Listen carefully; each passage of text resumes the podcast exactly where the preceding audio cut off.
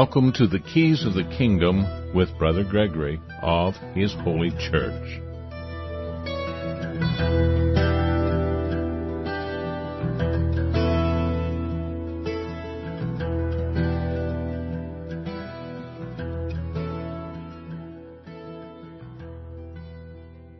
Well, welcome to Keys of the Kingdom. I'm Brother Gregory, and again, we're talking about the Kingdom of God. And there's there's a lot of uh, information that uh, been running across my desk this week.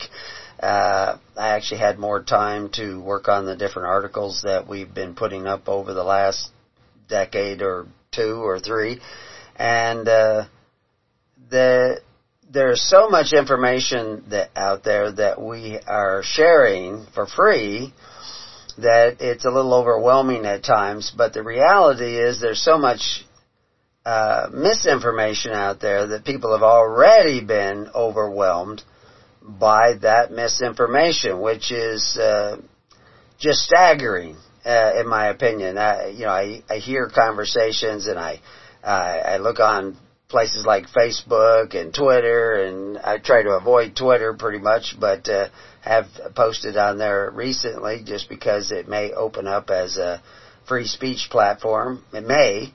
Uh, the fact is that there are vast numbers of people that just absolutely hate free speech. Uh, they, because they are so insecure what they, with what they believe to be true.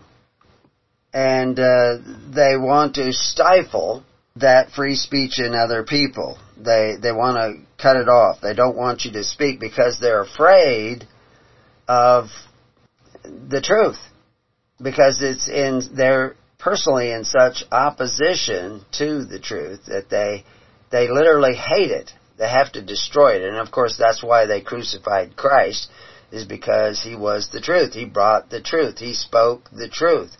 And they did not want to hear the truth. And uh, on several, you know, I have lots of different friends, uh, the extended network, and and they're looking at this loss of freedom in America, and they they're trying to figure out what the solution is. I actually uh, shared a video with some of the ministers, and they could in turn share it with their own congregations. Um, that was put out by uh, I think their last name is Bollinger, Ty Bollinger, who are you know talk a, a great deal about medical uh, solutions, uh, health solutions, uh, cancer, as where they got interested because they had a relative, a father, I think, a father-in-law who died of cancer. And they they started doing research and found out that the information that was coming to us by way of pharmaceutical and medical industries, I have to call them industries, uh, they're not necessarily vocations because they're when they become more about making money, uh, then they become more an industry rather than a vocation and uh, they they have a lot of truth to share, a lot of information. You have to take it with a grain of salt at times, but uh, you know some of it makes sense, but it may not make sense to everybody because everybody is not guided by the Holy Spirit, and ultimately. To find your way through this maze of information and misinformation, which is like a giant, uh, almost in, unfathomable maze because, you know, you follow this misinformation and it ends into a dead end. And then you follow this misinformation and ends into a dead end. So you're trying to find, how do I find my way through this so I get to the cheese on the other side? To get to the answer, to get to the truth. And uh, you need the Holy Spirit to help guide you because then you literally will look down a path of information that is given you and you'll say, that's not it. There's something wrong with this. Your internal compass will become alive because your internal com- compass will be the Holy Spirit. If your internal compass is based on the tree of knowledge, the information you get, then how do you filter through that information? And so ultimately, no matter how many facts I give you and how much information I share with you, and we share a lot, uh, the ultimate answer to finding the truth is the Holy Spirit. And uh, just uh, just before the program, somebody posted something about uh, uh, men and women, the relationship of men and women, and that are, we supposed to be, you know, men and women supposed to be buddies? And uh, it, it went through big long. I won't go through the whole thing because it's really not the topic, but everything comes back to our relationship between man and woman and God. I mean that that is the key. That that uh, triangle, if you wish, is absolutely essential to finding the truth. Because the last thing a man wants to know is the truth about himself, which is what got us into the, this mess. It wasn't eating of the tree of the knowledge of good and evil, but it was denying that it was his fault that got us into the real trouble and b- trying to blame his choice, his vanity on the woman and the God who gave him the woman. so, and he's still doing that today, and that's one of the things when people were talking about, you know, this loss of freedom. It was actually started out with a post on uh, a convoy group, evidently, and somehow or other I got the post, and they were asking about uh, Title 42, and uh, and so I responded to it, and because people say, you know, what about Title 42? As if the Title 42 is, you know, is simply about a, a, a single section in Title 42, which is 252, that talks about restricting the people seeking legitimate asylum coming into this country because they might be carrying uh, communicable disease, and the CDC gets to specify if they need to restrict that. And so they can say, oh, well, we don't have to restrict that or we do have to restrict that uh, based upon the testimony of the, you know, disease control people. And so that's when they say, what about Title 42? They're just talking about Title 42, Section 252, which has nothing to do with immigration.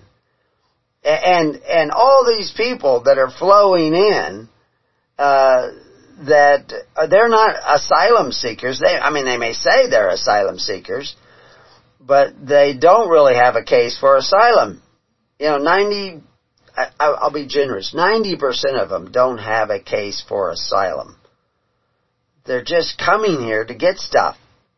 And, and you know, I, I, in America, the life, even the life of the poor is better than some of the middle class in other countries. At least it is this week. I don't know about next week because things are going to be changing here as you bring these people in and as you continue with all the other sins that you have been committing for the last hundred years or more and thinking that they are good. Uh, back to the uh, Ty Bollinger video, which I, I found was interesting. I shared it with the ministers. One of the ministers shared uh, another episode that was available. I don't even think they're available right now for free, but they were for a short time. Get on their mailing list, and uh, you'll see that they do let things loose for free, and you can, and, and they have reasonable price, and they don't even mind if you copy their stuff uh, and share it with other people. Uh, of course, they it costs money for their ministry. It costs money for our ministry, but we don't we don't put a price on it. All our books are available for free. All the audios. I just put up another 50 audios at uh, Preparing You in our audio section. We have them going back for hundred, uh, hundreds of audios uh, for a decade or more, and uh, going through all these things step by step so that you can see what other people haven't shared with you. But one of the things that they said in the video that I was watching was that the law is on our side. They were talking about all the misinformation and the and the improper censorship and the lies uh, that have been told during this uh, COVID fiasco, and uh, they're saying the law is on our side, and actually that's not true. The law is not on your side because we have not been on the side of the law, and we're going to take a peek at what I mean by that because people are so ignorant of the law. And I gave the example here of this Title 42. They're talking about Section 252 of a title that has at least 666 sections to it. because I immediately shared with them section 666 of Title 42. Which uh, everybody's worried about this forced vaccination as if forced vaccination is going to uh, uh, bring in the mark of the beast. And the truth is, you already have the mark of the beast, uh, which you would know if you read Title 42, Section 666, which says that you have to have a number issued by the government to get any ID whatsoever from the government. To get a marriage license, to get a car license, a truck license, you know, driver's license.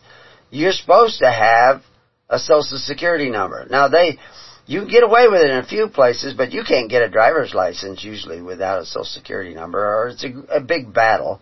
Uh, unless you're one of those illegal immigrants, then you can get a driver's license. but the reality is true Christians are already illegal immigrants almost everywhere in the world today. Uh, but true Christians are gathered together in the righteousness of God. And, uh, but most people who say they are Christians, they're actually the workers of iniquity that Jesus said that He's going to say, get ye from me, because I don't even know you. You don't even know me. So you want to make sure you're not one of those guys, and uh, that's that's where we're going to show you is that you've actually been going the wrong way for quite some time.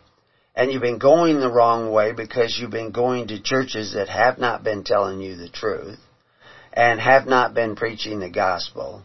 And to a pervasive point where most of the Christians in America today, or most of the people professing to be Christians in America, are actually doing the exact opposite of what Christ said. Now, most of those people probably are not going to want to hear that. Some people might be curious enough to stick around and find out maybe we got something wrong. But that would take humility.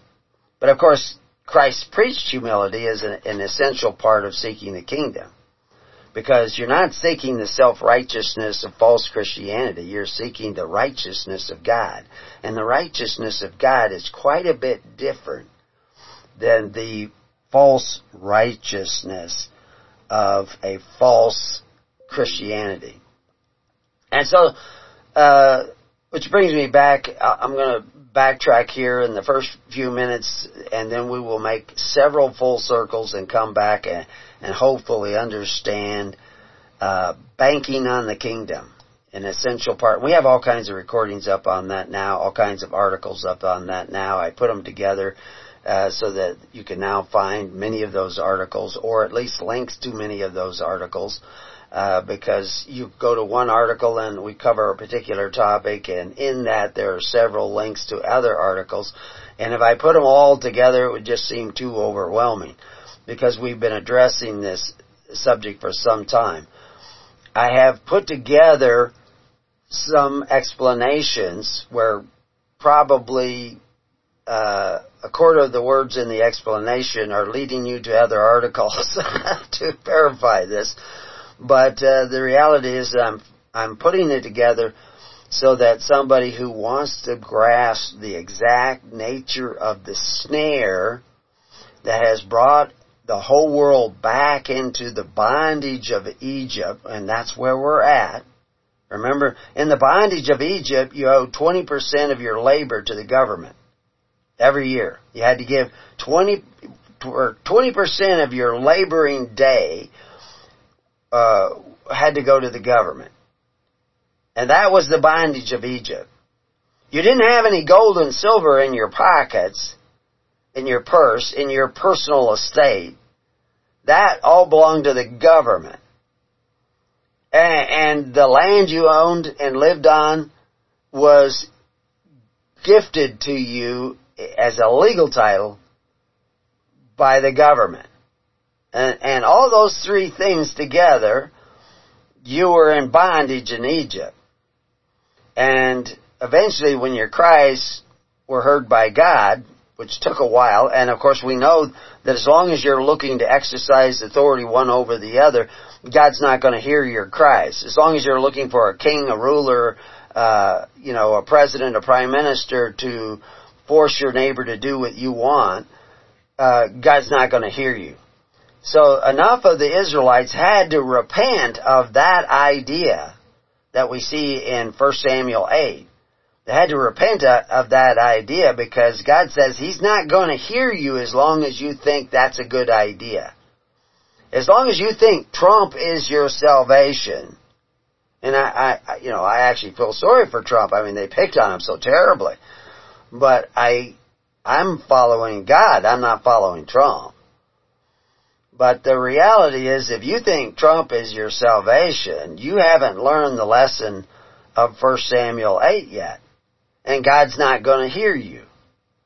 Now, I know that these are complex things and people are complex, and so there may be a part of you that's starting to repent while other parts of you are still clinging to the life raft. but if you want to get out of the, uh, out of the sea, where you're tossed to and fro, eventually you're going to have to let go of the wreckage and grab a hold of those people who are up on dry land and they'll hoist you up. so, but until then, you're going to flounder around being tossed to and fro by the sea. So I'm, I'm throwing out a few metaphors here, but hopefully we'll bring them all together. But yeah, just, just this morning, uh, someone was posting this idea of men and women uh, are uh, should not be buddies, and that you know man has a role and a woman has a role, and then but somebody else was saying, yeah, but uh, they should not be, uh, you know, a woman should not rule over a man, and and all these insecure uh, psychologies that are floating around that people just do not understand the basics of the kingdom of God, which is husband and wife as a family unit. That, that's an institution of God. But it needs to have God in that institution for that institution to work. Otherwise, you, you will have enmity between the two of you. And, and you will have no protection against the world, or the flesh, or the devil. And so understanding that relationship is absolutely critical and it's absolutely critical to understand that relationship to be filled with the Holy Spirit. It, it's really good when both of you are filled with the Holy Spirit, but if just one of you was filled with the Holy Spirit, it would probably work. Uh, but uh, odds are that doesn't happen very often because there's not very many people filled with the Holy Spirit. There's a lot of people who are emotional who think that that emotion is filled with the Holy Spirit, but it's not. Uh, which basically is that men and women aren't supposed to be buddies as husband and wife. Husband and wives aren't buddies in the context of what the person was originally posting. But they are to be brother and sister. All men and women are to be brothers and sisters. And, and he was kind of jumping all over the place, but, and I've seen this where the natural relationship of husband and wife is a very unique, separate relationship. That's why the family is this institution of God. It's really God's first corporation is a family. Two or more people gathered together as if they are one person under a pre-existing authority. That's what a family is. And hopefully that pre-existing authority is the God of heaven and not the gods of this world, small g gods of this world. And of course we've, we've shown the symbols of that in our article on marriage, which is a three-party contract between you, your spouse, and the state, where the state is now God, ruling judge over that institution. That family is a small f family. It is a corporation of the state and therefore controlled by the state. And one of the other uh, posts that I was addressing uh, was the fact that they were talking about uh, you, your kids in public school can now be go down to the clinic in the public school and get whatever vaccination they want to get, and they don't have to check with your parents. At least this is evidently the rules that are coming down from someplace. And they're saying, how dare they? We are the parents. Well, if you were the parents, you wouldn't have sent them away to the school.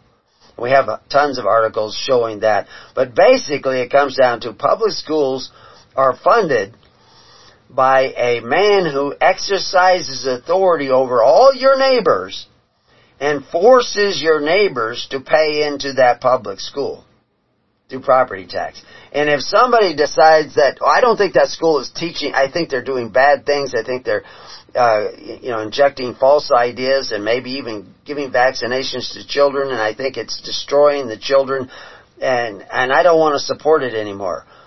Well, you have set up a system where men who exercise authority will take that man's home away from him and throw him out on the street. That's the system you have created. That is not a godly system. That is not a righteous system. That is a covetous practice and it will make you merchandise and it will curse your children. So everybody's saying these are our schools. No, you have a common purse that runs towards death that has created a public school system by forcing your neighbor to contribute to what you want for free. That is a sin and it's going to end badly. We knew that 50 years ago, we knew that 100 years ago, we knew that 2,000 years ago, but a lot of people have turned a blind eye because they have a seared conscience and they think that, no, I can send my kids to public school.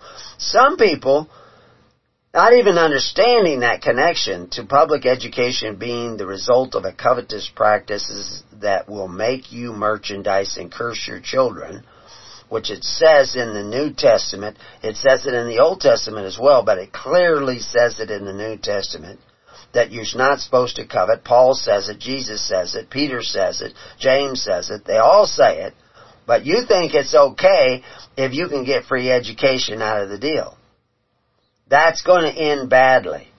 And it, and the thing that you're feeling now is because you're already corrupted by your power to force your neighbor to to pay for your child's free education. Is, is there any wonder they want you to pay off all the student loans?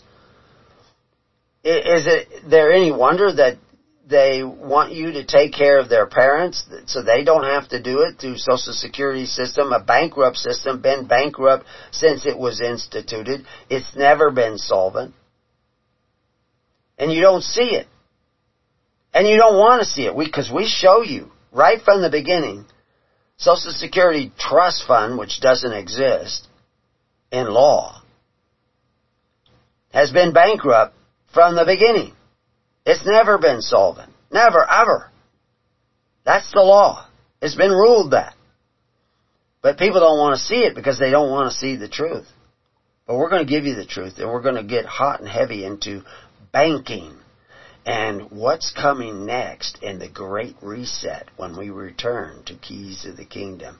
So don't go away. Be right back. Okay, welcome back to Keys of the Kingdom and we're going to be looking at banking uh, and and we're going to we put I put together a lot of information that most people are completely unaware of. And uh, so anyway, I tied it at the beginning of the show to this idea of the relationship of man and woman and God the Father, which communicates to us through the comforter that we call the Holy Spirit, which is a an equal representation of the Spirit of Jesus Christ, who knew that he had to leave for us to grow as individuals towards that Holy Spirit. And the principle that is involved in that statement of Christ, that he had to go so that we could go to the next level, and then he was going to only send us the Holy Spirit, this unseen connection to this other realm we call the kingdom of heaven, which is actually, the kingdom of heaven actually means the kingdom of the world. The word there that we see translated into heaven is, according to Greek scholars, is best translated into world because it means from the sky above to the center of the earth. It means the right to dominion on this planet, which God gave us back there in the garden, when he told us not to eat of the tree of the knowledge of good and evil, but only eat of the tree of life. He gave us the knowledge of good and evil in a tree form in our mental state, but we weren't to eat of it. We weren't to use it as a source. We were supposed to use the tree of life, which is the tree of the Holy Spirit as that source. And that's what Christ was trying to do, is lead us back to that garden, that protected place, because that's what the word means, where we're following the Holy Spirit instead of our own imagination. And when I made this statement this morning, uh, countering the statements of the other guy who was kind of all over the place with the men and women aren't supposed to be buddy and women aren't supposed to exercise authority over men and all this stuff misusing Paul's quote because nobody's supposed to be exercising authority one over the other in the church, man or woman, because Christ said so. And he was talking about something, some, somebody likes to take that quote out of context and they don't understand it. But I said a woman pointing out the error of a man in love is not exercising authority, but righteousness. And of course that triggered all the men who imagined they worship God because they've created an image of God in their mind. And this was an affront on their manhood, which is probably already lacking. They probably only have malehood. they they thought, oh, that was uh, that's a terrible thing to say. But the reality is, I, I qualified it. Pointing out the error of a man in love. In love. And that's the love, that's not the fleshly love, that's the love that Christ had for us. Uh, is not exercising authority. Because exercising authority is you exercising authority. It is manifesting authority because you're manifesting the righteousness of God in pointing out that error. And then, of course, I, I point that out to one of the guys who complained, and then I added, a spirit-filled woman can often do that, point out that error, without ever even opening her mouth. and then I said, it, it's sometimes called and I put it in quotes, the look, and everybody's heard of that, the look. A woman has this, the look. She gives you the look. Well, there's contemptuous looks that a woman can look at a man to tell him that you're now out of my favor, and, and that's not what I'm talking about. I'm talking about being that vessel of the Holy Spirit come into the room. Merely by her presence, she doesn't even need the look. If she's filled with the Holy Spirit, it's the Holy Spirit that is exercising authority. It's not her. And, and I've given examples of that, where the exercising authority of the Holy Spirit from the riots on a street to the courtrooms to surrounded by police officers wanting to arrest you. That the authority of the Holy Spirit can take over and people will submit to it. Even evil itself. This is how you cast out demons. You don't cast out demons with anger or by exercising authority. You do it by love but it has to be the love of Christ. Not the love for Christ, but the love of Christ. People think pronouns are important, prepositions are important. so anyway, you're not supposed to be of the world, you're supposed to be in the world, but not of the world. That, that means something. That, that's important. But it's the Holy presence of the Holy Spirit. So how do you get the presence of the Holy Spirit in you? Well, it lists where it will. So you're going you're not going to exercise authority over it. You have to, you have to come with fear of God in your heart. Which, uh, if you go to Ephesians 5, 21, which I cannot remember the whole verse verbatim, but you can look it up yourself. The word there, submitting one to another in relationship to this man and woman relationship. It's a particular Greek word that means not being willful with one another. And see, the guys that were triggered by the statement I made, they are probably willful in their relationship with women, if they even have one that has survived. But uh, vice versa, the woman should not be willful with her husband. She should not be exercising authority. But she can bring authority into the room if she brings the Holy Spirit into the room. And that's really the way that the man should be doing it as well. But men are often because they're bigger, they're stronger, they have the, these aggressive hormones, they will think that they are bringing the authority into the room or into the marriage. No. No, you want to bring the Holy Spirit into the marriage. And then you're not threatened by somebody else's hormones. You, because you are, and the only way to bring the Holy Spirit into the room is that you must first submit to the Holy Spirit. And that requires humility. You have to recognize that God is God and stop creating God in your own mind with your personal theologies and doctrines and denominations. So with that important caveat in the forefront of what we're talking about, then I mentioned this Title 42, 252, which has to do with prohibiting people coming in, what, but immigration is really regulated by Title 8. And People don't even know any of these things. They have all these laws. They elected men to create these thousands and thousands of laws, eh, which is creating a maze that has snared you in. You think that you, the law is on your side. We have the Constitution. We have the constitutional rights. Eh, anybody saying that is ignorant of the actual law. The reality is the Constitution is the instrument, and I'm picking my words carefully here, the instrument of your bondage back in the bondage of Egypt. Because you did not put in your Constitution all five of the requirements for a godly biblical constitution. You did not put all five elements in your constitution. As a matter of fact, you didn't put four of the elements into that Constitution. You barely snuck in one and then it's poorly defined, understood, and not, not paid attention to at all. No, the Constitution is the instrument by which you have gone into bondage. But I'm not blaming it on the Constitution. I'm not blaming it on, you know, Jefferson or Madison or any of those guys. I, I just the truth is they left those uh, four essential elements of a godly constitution out of the constitution. They left it out. If you knew what those five elements were, and you were really Christians, you would probably still be okay even with that Constitution. So the Constitution is not to blame, it's simply the instrument that was used because it created a corporate body called the United States federal government, which wasn't created in 1871. It was created back then when they started operating according to the charter, which was the Constitution. But in that Constitution, it guarantees your right to contract.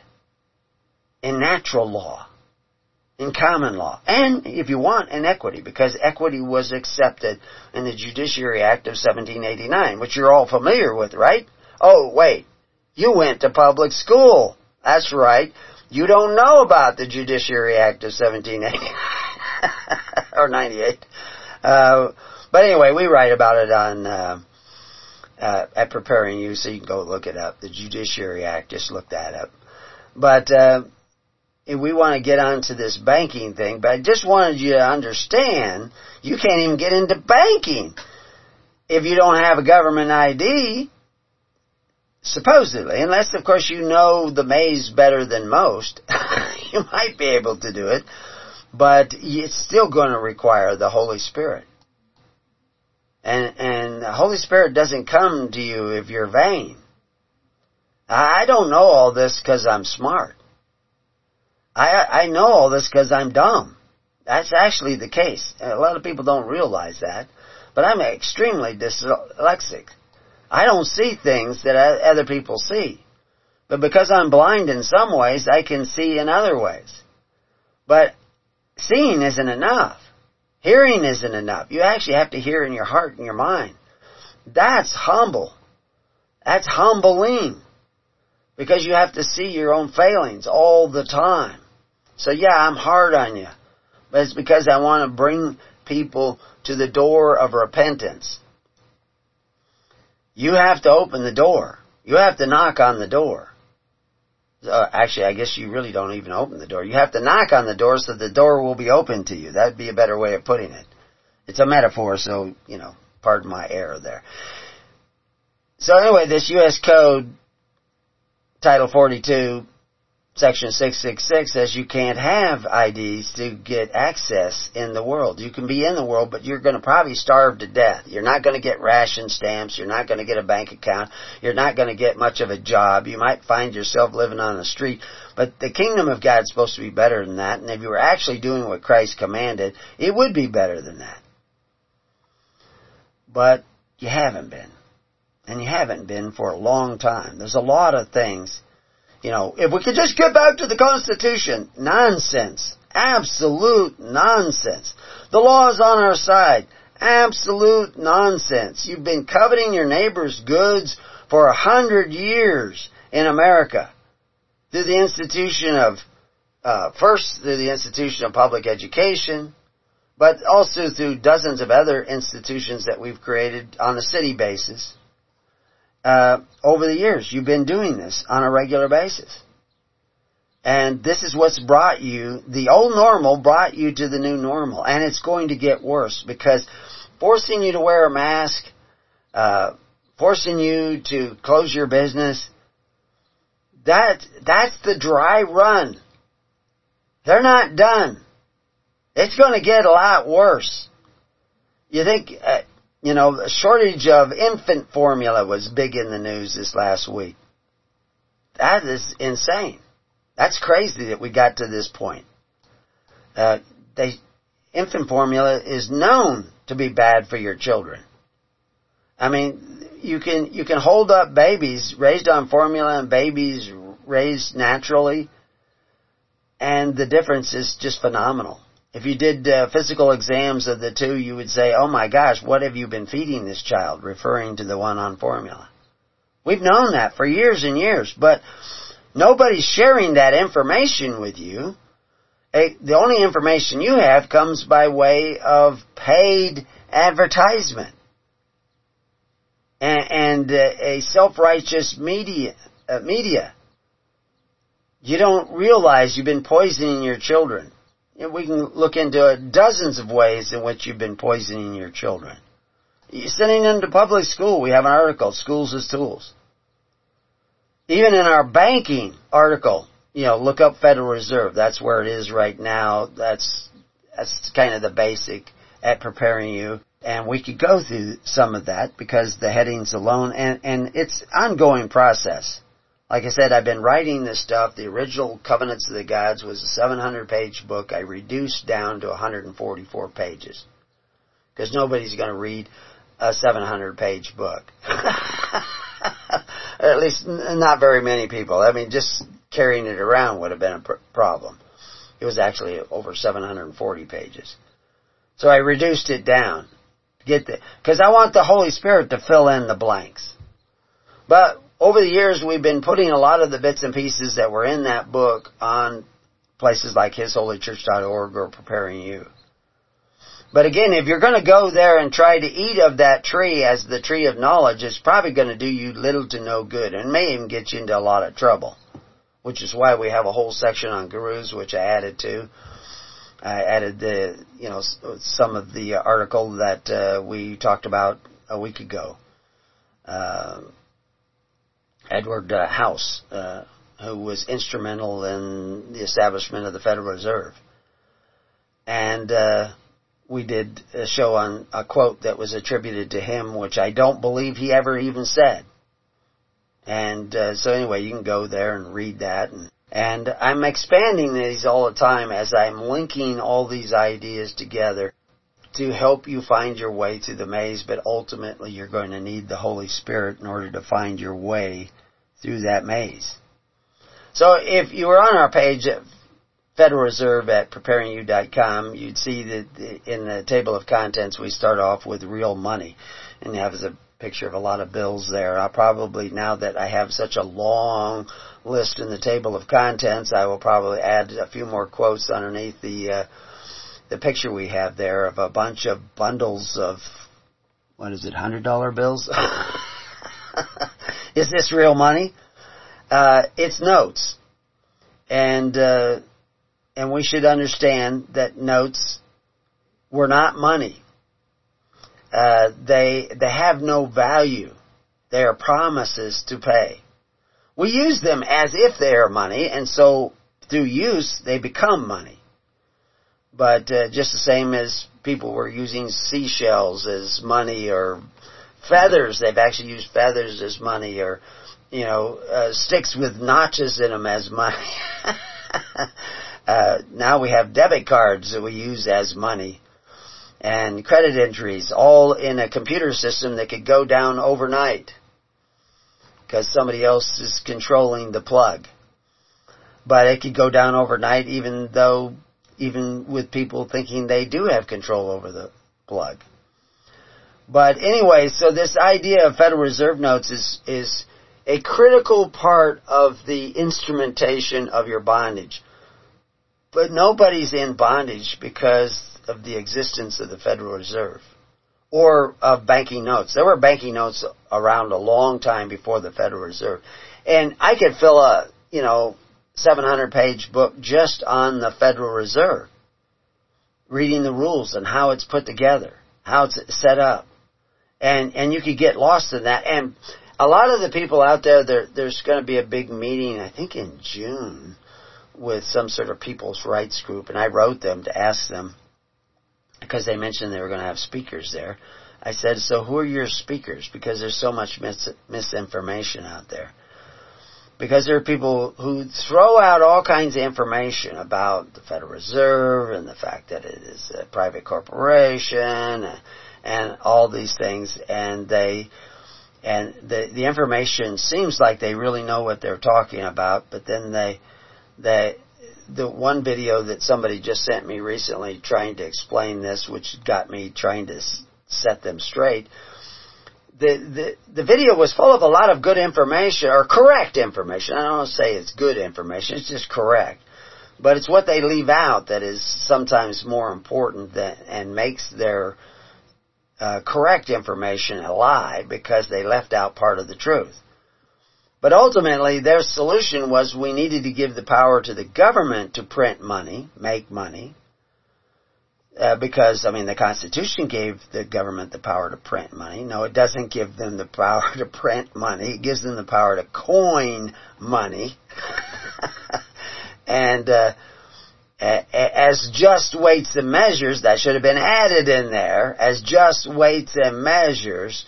But see, as soon as they take a gold coin and stamp on it the words twenty dollars, now it says fifty dollars in the U.S. gold coin, but when they said a, a one dollar of gold, which is a weight measure, is equal to 20 silver dollars, you're not dealing with just weights and measures anymore. You're dealing with authorities, exercising authority over the market. You are no longer a free market, at least a totally free market. As soon as the U.S. government stamped $20 on a gold coin, saying that this is worth 20 silver dollars. That's what that's basically saying. And that has just voided the market because, you know, they find a big silver mines or lots of silver mines or they get a better way of, cheaper way of mining silver, there will be a lot more silver. And now a gold coin might be worth, you know, uh, 10 silver dollars. Or maybe it'd be worth 50 silver dollars. Whatever the market, because of supply and demand. That's what's determining the market. So as soon as you, as soon as you step into that area or arena or allow your government to step into that area or arena where they're not saying this is one dollar gold, one ounce gold, and this is one ounce silver, now all of a sudden, you, you ha- you're not dealing with just weights and measures. You're dealing with Caesar's temple uh, of Moneta. Caesar's temple of Moneta was stamping the value of a coin, setting the value of the coin. because that's what the Temple of Moneta was. That was the mint. That's where we get the word mint. And so you have that temple today that mints coins, except for now your temple has done what the temple of Ephesus does. It debased the coins. Other, you know, actually the temple of Moneta did the same thing. Uh, I don't know right off the top of my head whether Cleopatra and Mark Antony were using the Temple of Moneta to mint their coins or if they got somebody else to do it. But they began to reduce the amount of silver in the coin. And there, there's a, there's a method, and we talk about it in our article on Ephesus, uh, in, in the different books that we've written, Thy Kingdom Comes, etc. That uh, that's what they were doing. They were debasing the coins. Well, you've done that already. Your temples, your pagan temples, and the government has done that already. And this is why, you know, for years, all through the seminary, uh, I was asking, so what were they doing in these temples? They're just government buildings. It's where they kept, if you wanted to look up your birth certificate in Rome, and you wanted to get somebody to give you a copy of your birth certificate in Rome, you went to the Temple of Saturn to get it. That's where it was. That's what they were doing in these temples. You have such a shallow view of this because your churches aren't preaching the gospel. They're not preaching the truth. They leave it out. But, so what value or lack of value was there in creating this currency? Well, it was a debt note. Uh, the Federal Reserve note was a debt note. And, you know, I could go into, you know, that it was you know, this three-party system, and we have in great detail, but I tried to just hit the highlights in this article because as you, if you've been watching, it's been growing and growing and growing.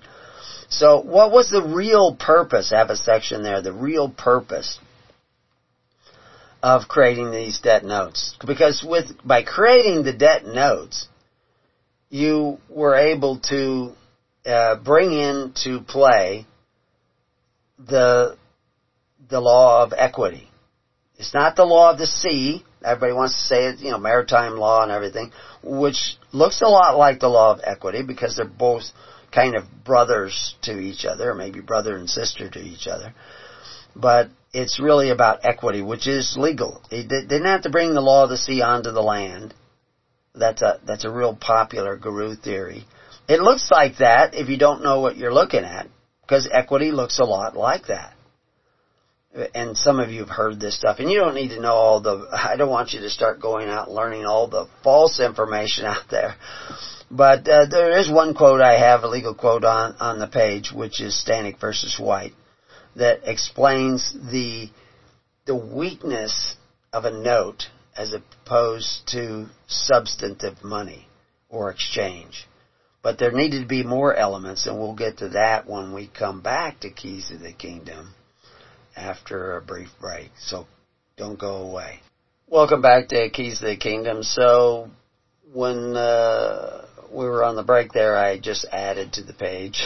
so to understand what's really going on, you, you need to have a fundamental grounding in natural law because legal systems exist within the natural law. It's like, like physics. Uh, it's it's like cause and effect, and so what I did is I didn't really add a whole section, but I added a part uh, or heading to a section under real money. And what's the problem with notes? Is the one of the problems is they lack value because they they are only as good as the promise they are making, and uh, that promise can change, be altered, like Darth says. So notes lack the power of present value that is required by natural law.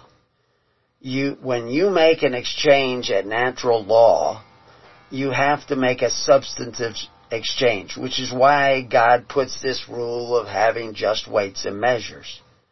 Now, you can, you can exchange, you know, uh, you can buy a cow for a sack of grain or whatever. It's all substance. But when you buy a cow but promise to pay for it later, you haven't really bought the cow.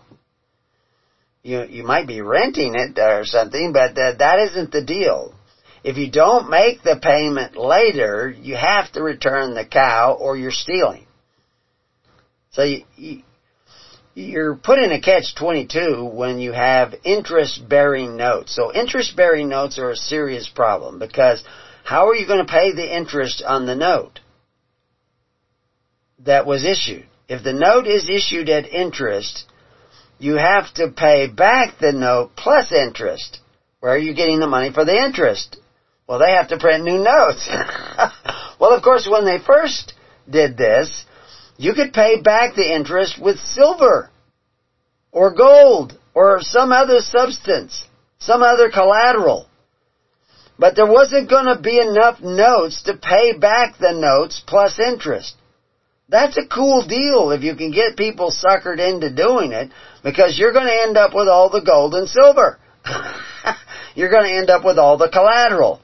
But talking about ending up with all the collateral, do, do, does the Federal Reserve Bank really want your house? Does the bank really want your house when you borrow money and they foreclose on your house? They don't want your house. They're going to sell it as quickly as they can. They want more notes. They want to accumulate. They're playing musical notes. So that that aspect enters into it right away. And the guy who said, "Well, we have to have the government issue non-interest bearing notes." Well, that sounds really good as far as getting away from the interest. But, and of course that's why they didn't do that, because they actually have a deeper motive here, and a deeper plan, that many of them don't even understand. Most, most bankers don't understand what they're really doing. They're just interested in getting money, just like all those people wanting to talk about Title 42, but they don't really want to, they want to talk about section 252 of Title 42, which narrows their vision, and they don't even see Title 8 or Title 666 or, you know, I mean Title uh, 42, section 666. They don't see all the rest of this stuff. They focused in on one little thing, and in you reading the posts that and comments of the people, the guy eventually shut off comments. I actually wrote him personally, and and because uh, they shut off the comments because I was just posting the 666 section in order to lead into a deeper discussion. But there was nobody wanting to go into a deep discussion. They, it was all shallow arguments, all angry, you know, stuff. They didn't really want to understand what's really going on. So, and that's the way it is with sheep or lemmings or anything else running over the edge of the cliff. In our discussion last week, uh, in the show on uh, Edward uh, Mandell House, in the quote, they mentioned fiat money. And this is why, one of the reasons why I knew the quote could not be really authentic. I mean, I could be wrong. Somebody want to prove me wrong, go ahead. Can go to our page at, at, at Preparing You and, and you can get a hold of us and show me that, oh, you have evidence that he actually said that. But why would he call it fiat money? Because when it was first issued, it was redeemable in lawful money. Fiat money is not redeemable in lawful money. Uh, you you can't, and of course it had to be redeemable in lawful money in order to get the interest paid in lawful money. You see, because they only issued enough to loan out. They didn't. There is no extra money to pay the interest with, unless you reach into lawful money. Lawful money is money of present value.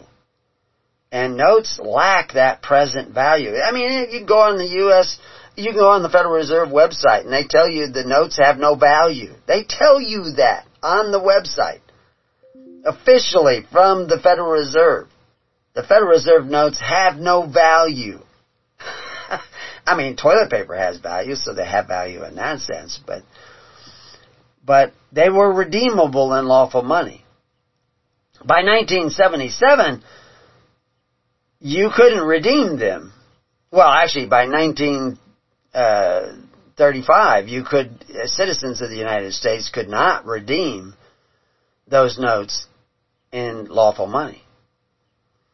And, you know, one of the things I always try to point out to people, if it says on it, redeemable in lawful money, it is not lawful money. And of course we know that because it said right on the bill that it's legal tender Legal tender is not lawful money. Lawful money is over there in the law of nature. Legal tender is over here in equity, in a legal system, a system that binds things. Legal tender is a binding offer for all debts, public and private, except for the fact that you cannot pay a debt with a note. That's ruled over and over again, and I quote Stanek versus White, but you could quote it. Stanek versus White is ruled over, uh, uh, quoted over and over again. There is a distinction between a debt discharged and one paid. You cannot pay a debt with a note. You can only discharge it with legal tender. It's, it didn't say legal tender for the payment of debts, both public and private. It says legal offer for, which means in law, instead of. So it's, it's instead of payment, you're discharging the debt. And that's what you're doing with the note. And you would be doing that whether the government issued the note, non-interest bearing note, or whether the Federal Reserve issued the note with interest. The interest is important because that's leading you into the second stage I say second, but there's several stages here. Second stage in this process of bringing you back into the bondage of Egypt. Because we had silver and gold as collateral, but then that was running in short supply based on the amount of notes issued into circulation. So you're, you weren't dis, you weren't paying any debts, you were only discharging them because you were only using notes and it says, when discharged, the debt still exists. That's what it states, right there. In the law. You haven't paid the debt, it still exists.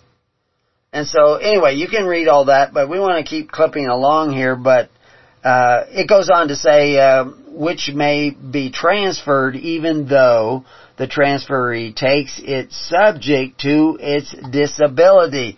Incidentant, Incident, incident to the discharge.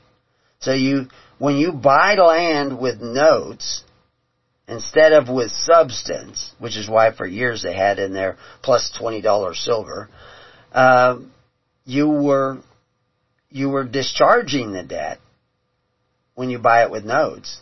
And so the debt still existed. So there's an attachment to the property. This is what moved all the property in the United States and every other country into a trust, into where somebody else who holds the equitable title actually owns your property.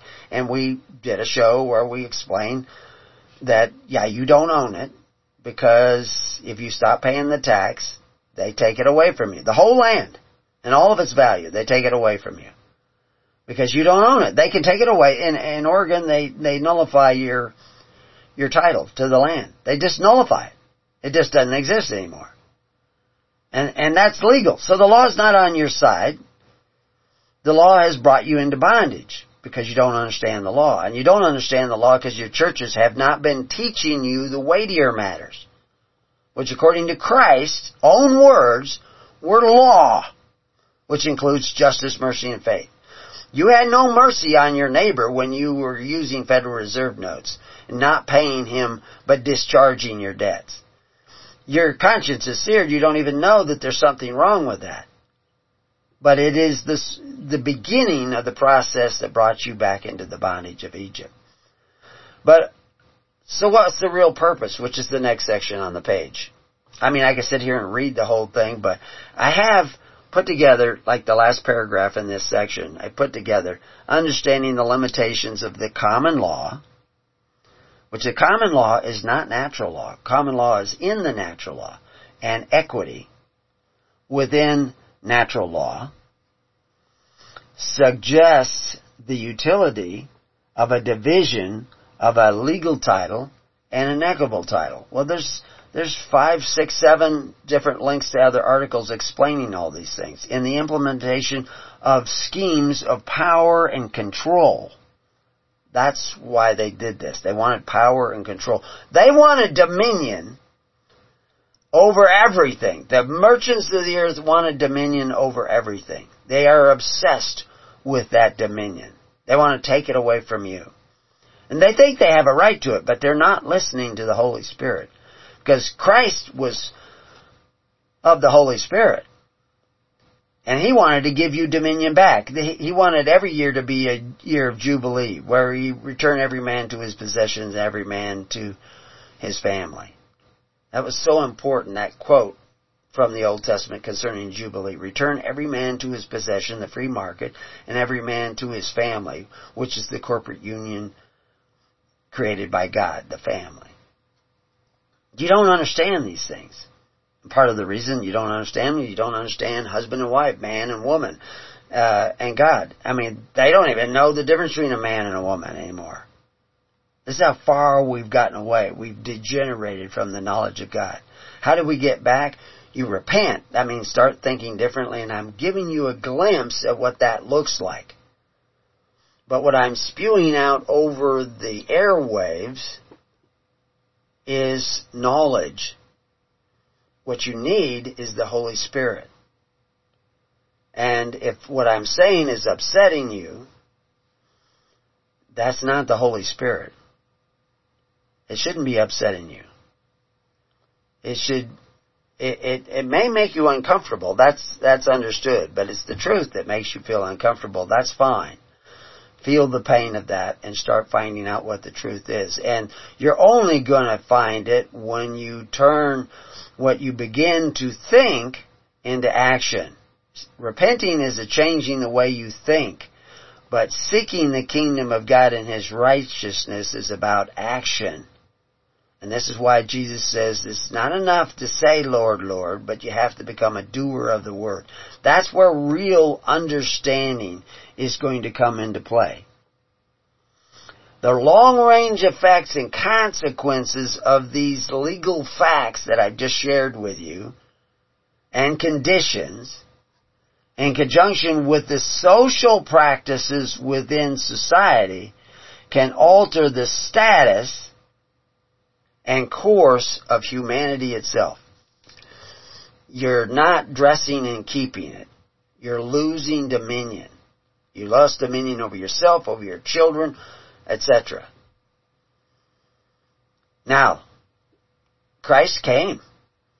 If you repent and actually do what Christ said, there is salvation in this world and the next. If you refuse to do what Christ said, if you reject the way of Christ, there will not be salvation in this world or the next. Because you haven't really repented to seek the kingdom of God and His righteousness.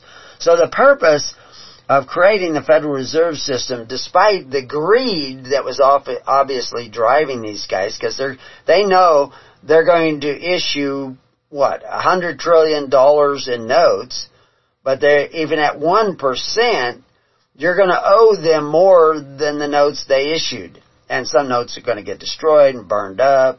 I know a guy had a hundred thousand dollars in notes in in big, huge gallon jars in his shed, and his shed burned down. uh, you know, the, the franticness of him trying to put out the fire was uh, uh, immense, but somehow or other, many of the bills survived. Uh, I don't know if somebody put out something, but anyway, he he took up the bills uh, still in the jar or something. I don't know what kind of condition they were in, but he was able to ship them to the Federal Reserve and they restored like half of them because there was evidence that there were that many bills that were burned up. But he lost some of them. But he still owes interest. The United States government still owes interest on all those bills. And what do they have to pay it with? You see, when U.S. citizen with HJR 192 lost the ability to redeem those notes in lawful money because we were bankrupt back there in the 30s. Uh, foreign governments were, were not subject to the legal statute of HJR 192, House Joint Resolutions. They could still come in. I knew guys who worked in the Federal Reserve in 1977 or 1970s. Let's put it that way. Actually, I, I knew them in the 60s. Uh, it was probably around 1964, uh, which is that was a critical time uh, debasing the coins. But a Sheikh of Saudi Arabia could still come in with a $20 bill and collect a $20 gold piece, an ounce of gold for $20. He actually had to pay a little bit of a premium if he wanted it in a coin. I, I think it was $20.76 and he could get an ounce of gold which sold on the market for, at that time, over $70. Now it's over $2,000. But eventually when we went off onto the uh, gold standard with Nixon, they coerced everybody in the world to sign agreements that they would not redeem Federal Reserve notes in gold and silver. One of the last countries to agree to this was Panama. And, and I've gone through in our recordings and explained the details of that, why Panama, why Kissinger went down there, and all this stuff. And there was still hope for redemption, uh, naturally, but that isn't the way, your only redemption now is spiritually. And the world's gonna go through a hell of a hard times. And unless you are filled with the Holy Spirit, you won't know where to be or where to go or how to get through the maze that's coming. So, and the only way to get filled with the Holy Spirit is to repent and seek the kingdom of God and His righteousness and pray that the Holy Spirit enter into you and start showing you what you've been missing. Because I'm just giving you information here. The Holy Spirit listeth where it will. So, eventually in, in, in the 30s, we were bankrupt. They took away the power of U.S. citizens to redeem those legal tender in lawful money and they needed more collateral. And so by the Social Security Act, they got more collateral. They got you. They got your labor. And now you're collateral for the debt. Your surety, your labor is a surety for the debt. Your income tax does not fund the government, it funds the interest payments on the debt. And you're, you're to the point where you can't work hard enough to pay it off. Where we've gone through chapter 11 and chapter 13, and now we're in a lot of trouble. But again, if you repent and seek the kingdom of God and His righteousness, Christ is the greatest legal mind in the history of the world. There is a way out. And I'm not going to write it down because it's not written down. It has to be written in your hearts and in your minds. You have been bringing your neighbor into bondage. You don't think so? Do you send your kids to public school? Do you have the government taking care of your parents? Then you're making the Word of God to none effect. This is what's bringing you into the bondage of Egypt. Now, we've written whole books and they're available free online, contracts, covenants, and constitutions that show you the problems with the Constitution we, we, I put them all together, the, the basic chapters together in articles with all these kinds of links to other articles so you can understand this. But what you have to understand more than anything else is that you're, you're not really concerned about the welfare of your neighbor, if you're giving them discharge debts and forcing them to pay for your child's free education, your fire department, your police force, your courts. All these things could be provided through a voluntary society, which is what Christ was creating. And it was when Rome fell, the decline and fall of the Roman Empire, there was a Christian kingdom where every man was king in his own house and his wife was queen in his own house. And that 5% of the Roman Empire allowed it to survive. And it was very fruitful for a thousand years after the fall of Jerusalem as Rome took, you know, two, three hundred years to completely collapse. And the Romans knew it. They knew, they, they looked at the Christian community surviving dearth after dearth, war after war. Uh, they took their hits. There were people who were persecuted. But they were thriving during the decline and fall of the Roman Empire. Because they were doing what Christ said. You're not doing that. Your modern churches are not teaching you how to do that. I can't even teach you how to do that. I can show you the basic outline. I'm not supposed to teach you what to do day by day. I was just talking to somebody the other day. How do you know to turn left or right? How do you know to marry this person or that person? How do you know to take this job or that job? How do you know? Somebody asked me today if uh, if ivermectin can help you with the flu virus, can it also help you with the mumps? Because there's evidently something going around that appears to be like the mumps. It appears to be a virus. It's not. It's not COVID. It's something else. And they were wondering, well, could ivermectin help with that? Well, unless somebody, I mean, the only reason they know that ivermectin helped with viruses is that lots of people were taking it for parasites, and the people that were taking it for parasites did not get flus as bad as everybody else who were not taking it. And they said, well, my goodness, correlation is not causation, but it worked. so they started doing it. And it does have a good effect, uh, you know, temporarily. But anyway, so what was the purpose of, how do you know, how, how come you didn't know what was going on with the Federal Reserve System? And again, like I say, this is only one element. And it was absolutely legal of the government to set that up. And it was absolutely legal of you not to use Federal Reserve notes. But you didn't. Now you, you don't even have coinage anymore. You don't even have substance anymore. And sure, you could go out and buy some gold coins now. You're only buying legal title to them. Because HJR 192 was repealed through Public Law 95-147, I think it was. I, I, I may have got that number partly wrong, but that's basically it. Why, why is all this going, what's this maze? And you don't need to run down that, that corridor. That's the dead end. And that's the problem with a lot of these gurus is they're saying, oh, this is the way. And they got people running down these corridors that are dead end in the maze. No. You, you, you need to know the way of righteousness because that's the way through the maze. And the way of righteousness is the way of love. You have to start, what they were trying to do is get you ready for a welfare state. I mean, who brought in the bondage of Egypt more than any other president was FDR. And who set up the welfare state more than any other president? FDR. Because Pharaoh's Egypt was a welfare state. They were out of money. They were out of food. They were going to starve. They sold their labor in order to get benefits of free bread. They did the same thing in Rome.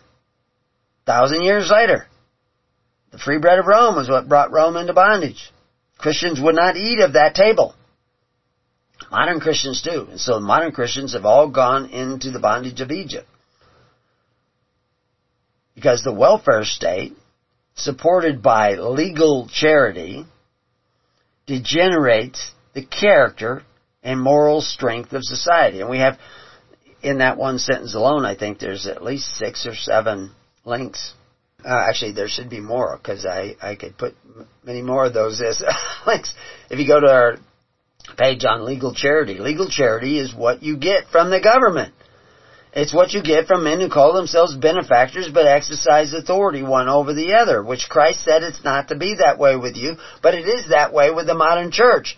I don't, you know, I point this out to people in the home church groups and the institutional church. Jesus said, you are not to be like the governments who call themselves benefactors, but exercise authority over one another. In other words, take from this group to give to that redistribution of wealth by an exercising authority of a government. That's legal charity. We aren't to be that way. They are that way. How do they reconcile this? They ignore it.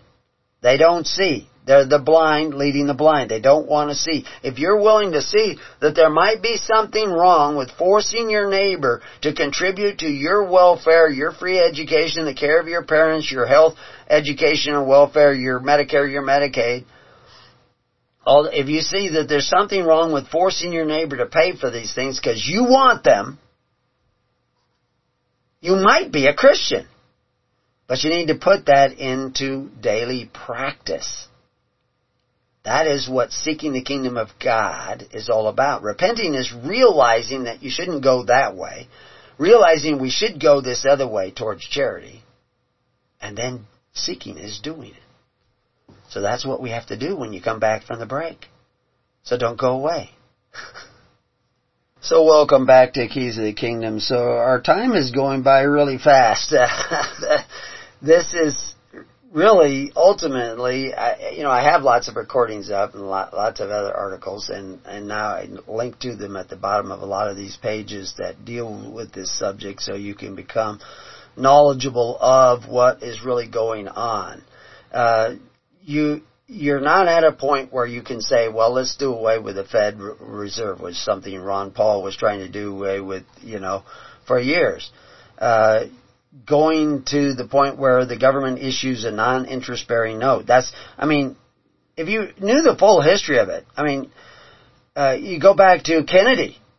He was issuing U.S. notes in the few short time that he had as president. He started issuing U.S. non-interest bearing notes that were not Federal Reserve notes. And somebody shot him.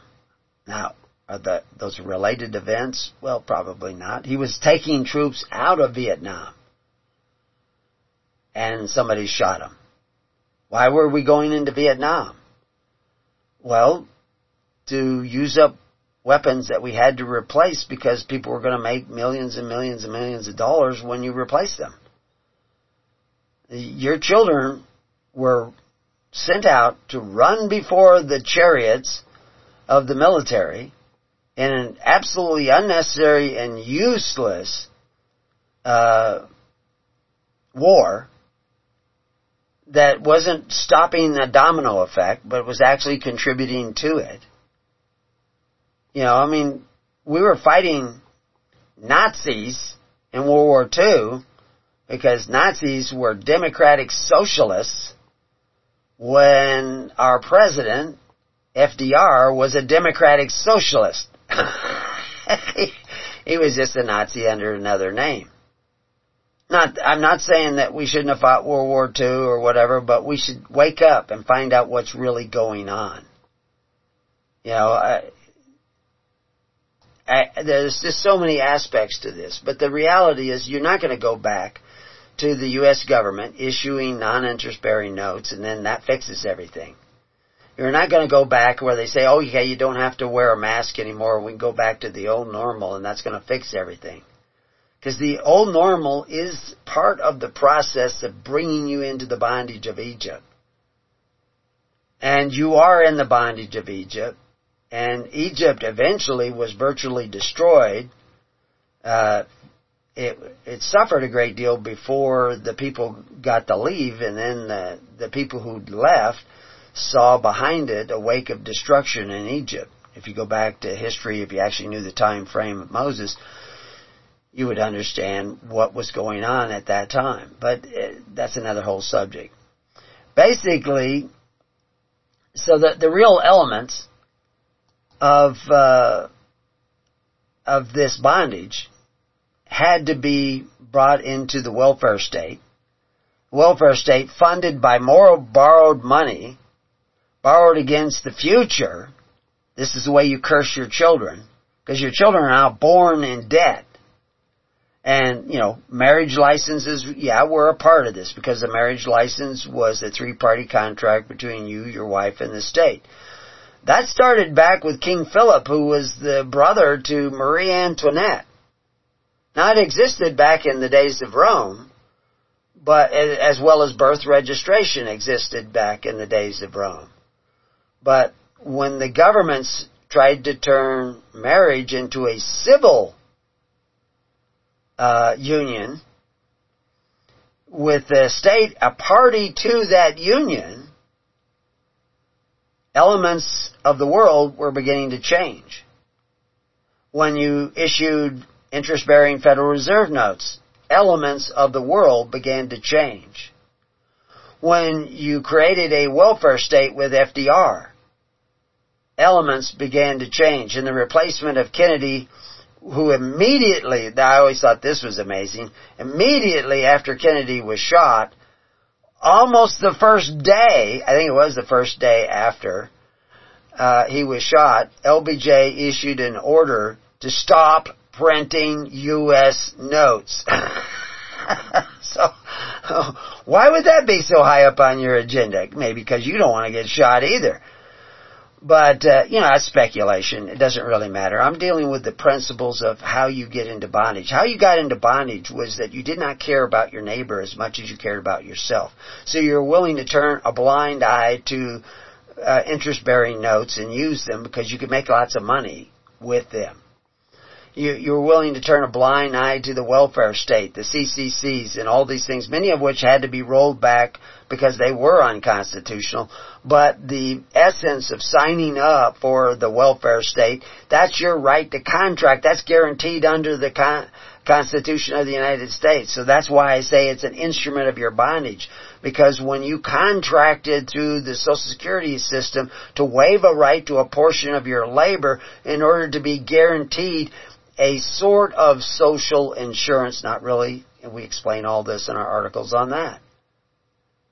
But ultimately, what you need to know is not all this facts and information. I only share it with you to show the process of how you went into bondage by disregarding all the teachings of Jesus Christ. But while holding up Jesus Christ at the same time saying that you're believers. But you don't actually know Him. Because he was all for social virtue. He was all for charity. He was against and said so against legal charity through men who exercise authority. Your church has said, no, that's okay. Just tie it to us so we can get a better building, put in air, con- air conditioning and a uh, great sound system so that we can have a great band. And you went for it because you thought emotionalism was the Holy Spirit. It's not. The Holy Spirit is a power from another dimension that can awaken your mind and your heart by writing upon your mind and heart and showing you the righteousness of God. Without social virtue, the social bonds of a free society began to decay away. This sets you up for sexual revolutions. Now there had been a sexual revolution actually after the Civil War what we you could call a sexual revolution, a breakdown of Victorian values. But the the full fledged promiscuity didn't exist. There was a resistance to it, but they tried to do things like outlaw homosexuality. You know, it's like outlawing abortion. I don't need a legal statute to outlaw abortion. I know abortion is against natural law. I don't need uh, a law against homosexuality. It already exists. It's outside of, it's an unnatural relationship. Biologically, you can see that's an unnatural relation. Psychologically, you can see it's about dominance. Which is why, going back full circle to the husband and wife thing, the men who use a couple of quotes of Paul to exercise dominance over their wives, dominion over their wives, exercising authority over their wives, is because they aren't filled with the Holy Spirit.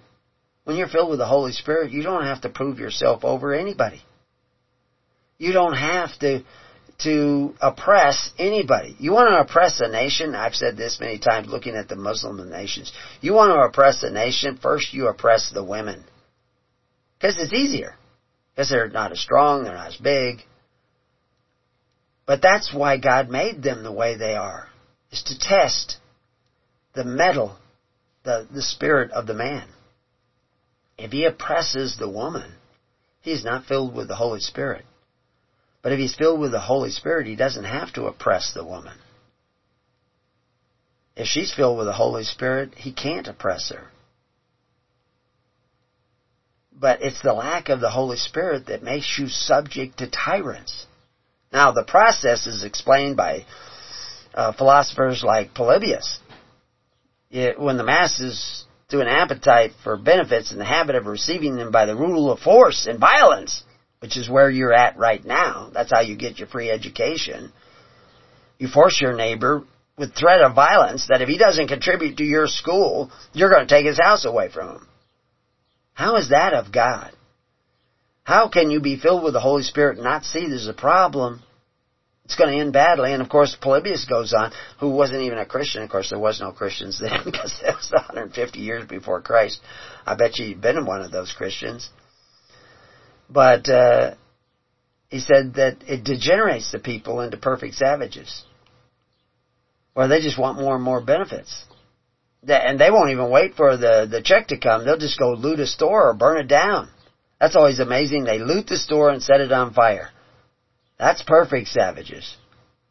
Little imperfect savages, they will just wait for the check to come in, knowing full well that the check is only arriving because you're taking away from your neighbor and your neighbor's children because it's all about borrowed money.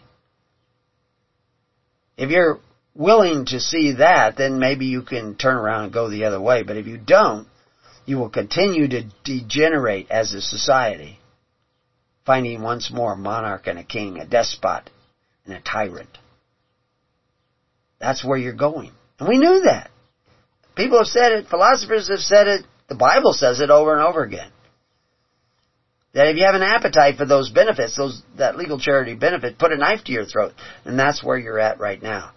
You have to start building a society based on social virtues to recreate the social bonds of a free society so that when it fails, the unrighteous mammon, entrusted wealth, that's another one of those articles.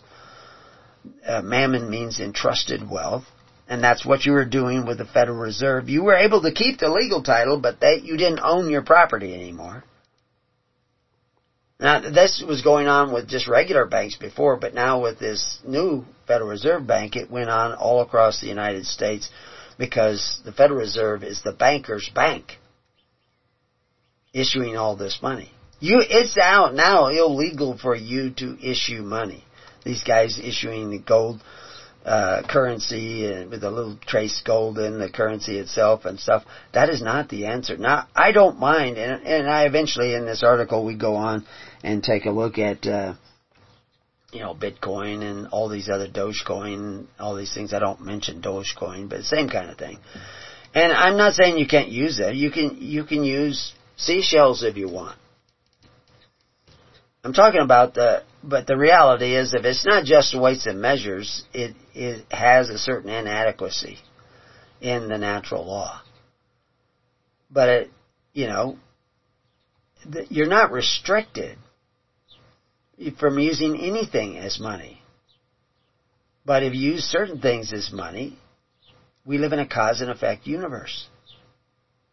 And then if you couple that with the covetous practices of the social welfare state by men who exercise authority, and you have this appetite for benefits, which the New Deal started, but the war on poverty continued, and people like Cloward and Piven uh, fostered to bring down America, and, and is all part of the same program we're seeing with Klaus Schwab and his Great Reset that he is, he's just continuing the old normal at a greater and greater rate. You know, like I said, communism is just socialism on steroids. And that's where you're headed. And you're headed for the same bloodbath that communism has always brought.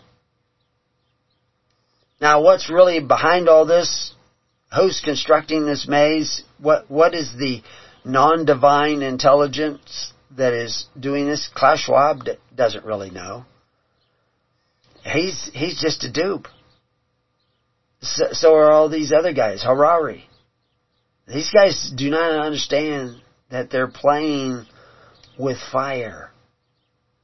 The, they're playing with the light bringer who doesn't want them to have dominion either. They think that they're selling you out so that they will be the guys on top. They will be the guys on the top of the heap of dead bodies. They, they are headed for destruction. And they're stoking the boilers. You need to turn around and go the other way. And the other way is right before us all the time. It's the way of love. It's the way of sacrifice for one another. It's the way of caring. Why aren't you in congregations of tens, hundreds, and thousands in a network of charity that is supplanting the unrighteous mammon with the righteous mammon of Christ? Where does Christ's treasury in the treasury of God? Is it the korbanos? That's what they called it in the early church. They had a, a little box they called a korbanos where they gathered. Early on, even before Constantine's church uh, supplanted the Christian church, which took a thousand years to do, but uh, it began in 300 AD to supplant the true Christianity with the Church of Constantine. And you know you're in the Church of Constantine if your pastors are saying it's okay to covet your neighbor's goods through government. Because that was one of the first messages that came out of the mouth of Constantine and his followers. The second thing was you can persecute anybody who doesn't belong to our church. You can shun them because we we don't want them coming near us because we have to protect our faith. If you had real faith, Evil is not a threat to it. False doctrines are not a threat to real faith. If your faith is constructed in your mind mentally and you're worshiping the image of your faith, the image of God you have created in your mind, yeah, then bringing in other ideas are a threat. But if you have real faith, spiritual faith, other ideas are not a threat. You're a threat to other ideas. they, that I've I've spoken in some really big churches, but I've never spoken in the big churches twice because they don't want to hear the truth. Because the truth is a threat to them because they're the Church of Constantine. They don't even provide you with a daily ministration anymore. If you need any help, they have a list of phone numbers on the wall next to their in their office. At least I know some of them do because I've seen the list of government agencies to call. You know, call this benefactor who exercises authority to get your daily bread. Don't pray to God for your daily bread. Pray to the gods of the world, to the fathers of the earth. We have links to articles so you can understand that. If you've been listening, you probably get all this. But the critical thing is, are you willing to lay down your life for one another? Well then, why aren't you in tens, hundreds, and thousands contributing on a local basis so that there, because the treasury of the kingdom of God, the vault in which we keep our gold and silver, is your pocket. That's where we keep it. If you don't have a network, you're not going to be able to help other people. You've been, this is the purpose of the Federal Reserve and the social welfare system of the state is to amputate, abort you from the body of Christ. Because you, you're not in the body of Christ if you're coveting your neighbor's goods. You're not in the body of Christ if you are not laying down your life for your fellow man on a day-to-day basis in almost a religious fashion. Now you don't have to jump on a grenade, but you should be taking care of one another. And one of the things that shocked me amongst the, the people who were trying to find their way out through these gurus, knew a guy, very peaceful guy, very nice guy, and everything, but uh, he was taken advantage of, paid $600 to get from this guy. We exposed the guy. We knew of the guy before. It was a bunch of guys, you know, selling this packet on how to get out of the system, supposedly. Um, and they were charlatans and he paid six hundred dollars and they said it was refundable if he didn't stay on the calls and he didn't stay on the calls and he realized they were not telling the whole truth and and so he asked for six hundred dollars back and he never got it back. And so I said what you need to do is write a letter pointing this out that you that they cheated you. They said they were going to send it. They never did and we used that letter to warn everybody else of what was going on with these guys. And he didn't want to do that. Probably too humiliating, I don't know. But that's like saying you know the bridge is out and you don't want to tell anybody not to go down that way because it's too much trouble. You don't care about your neighbor if you're not willing to tell them. So, you know, a great deal of the, the uh, health advice that I have picked up over the years has come to me by way of people willing to share that information. Finding sources of information about what's really going on because you do need that information, that tree of knowledge in the garden. Because that's part of the tools of the righteousness of God is correct information. That's why God put the tree of knowledge in that safe place, which we call the garden, which is actually in you. You're, you are the tree of knowledge, and in you is also the tree of life. But you're supposed to tap into the tree of life for what you're supposed to do. So, and it is the filter of the knowledge that you also have. They will say, yeah, that's true, but we're not going that way because there's something wrong that way. We're not, we're not gonna, you know, create a Federal Reserve System with interest-bearing notes, but we're also not going to create and give the power to Biden to print the money. That's what the guy is ultimately saying. To print the money because uh, our money should only be issued by the government because the Constitution tells us we can only, only the government can print money. Doesn't say that. It says coin money. When they printed on the $20 gold piece that it's worth $20 in silver, they were printing. That's not coining. That's printing. that was a mistake. Now, knowing that that was a mistake is just to try to point out certain principles that you need. You do not want to exercise authority over your neighbor and force your neighbor to do the right thing or to think the right way. If you do, then as you judge, so shall it be with you, and somebody else will come along and force you, which is where you're at now. You've been coveting your neighbor's goods and saying it's okay to take away from my neighbor so that I can have free stuff, and now they're taking away from you because you set the rules through your power to contract now you are going to suffer the disadvantage of having the advantage of taking away from your neighbor of the covetous practices you've been doing for a hundred years or more. See, repentance is not like joining the church. Repentance is thinking another way. God gave life, created life, gave you the power of choice you need to be doing that with other people who are willing to give choice too. That's why you congregate together. You don't kick people out of your congregation. The Holy Spirit will kick people out of your congregation or change them. But you have to have the Holy Spirit. Well, you're not going to get the Holy Spirit until you start living like Christ said to live until you start loving one another, being charitable with one another. That's, joining a congregation is not going to save you. It's repenting and seeking the kingdom of God and His righteousness, which will allow the Holy Spirit to come into your midst and save you. And it will produce the pillar of fire between you and the forces of evil, which are everywhere, pervasive throughout the world.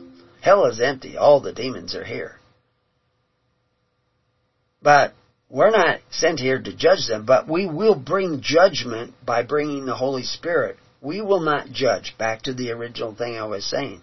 When a woman filled with the Holy Spirit comes into the room, her presence exercises authority, not her.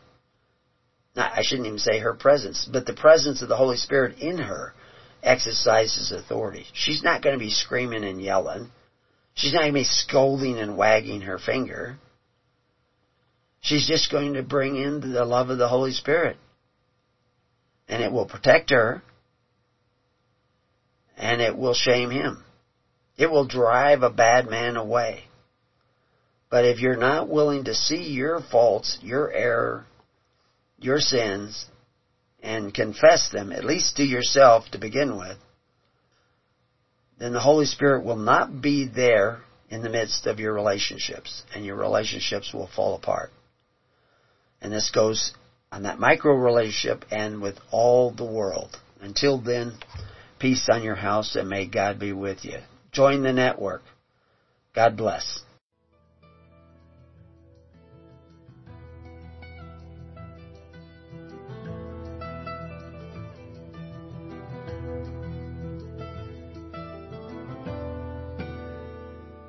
You have been listening to The Keys of the Kingdom with Brother Gregory of His Holy Church.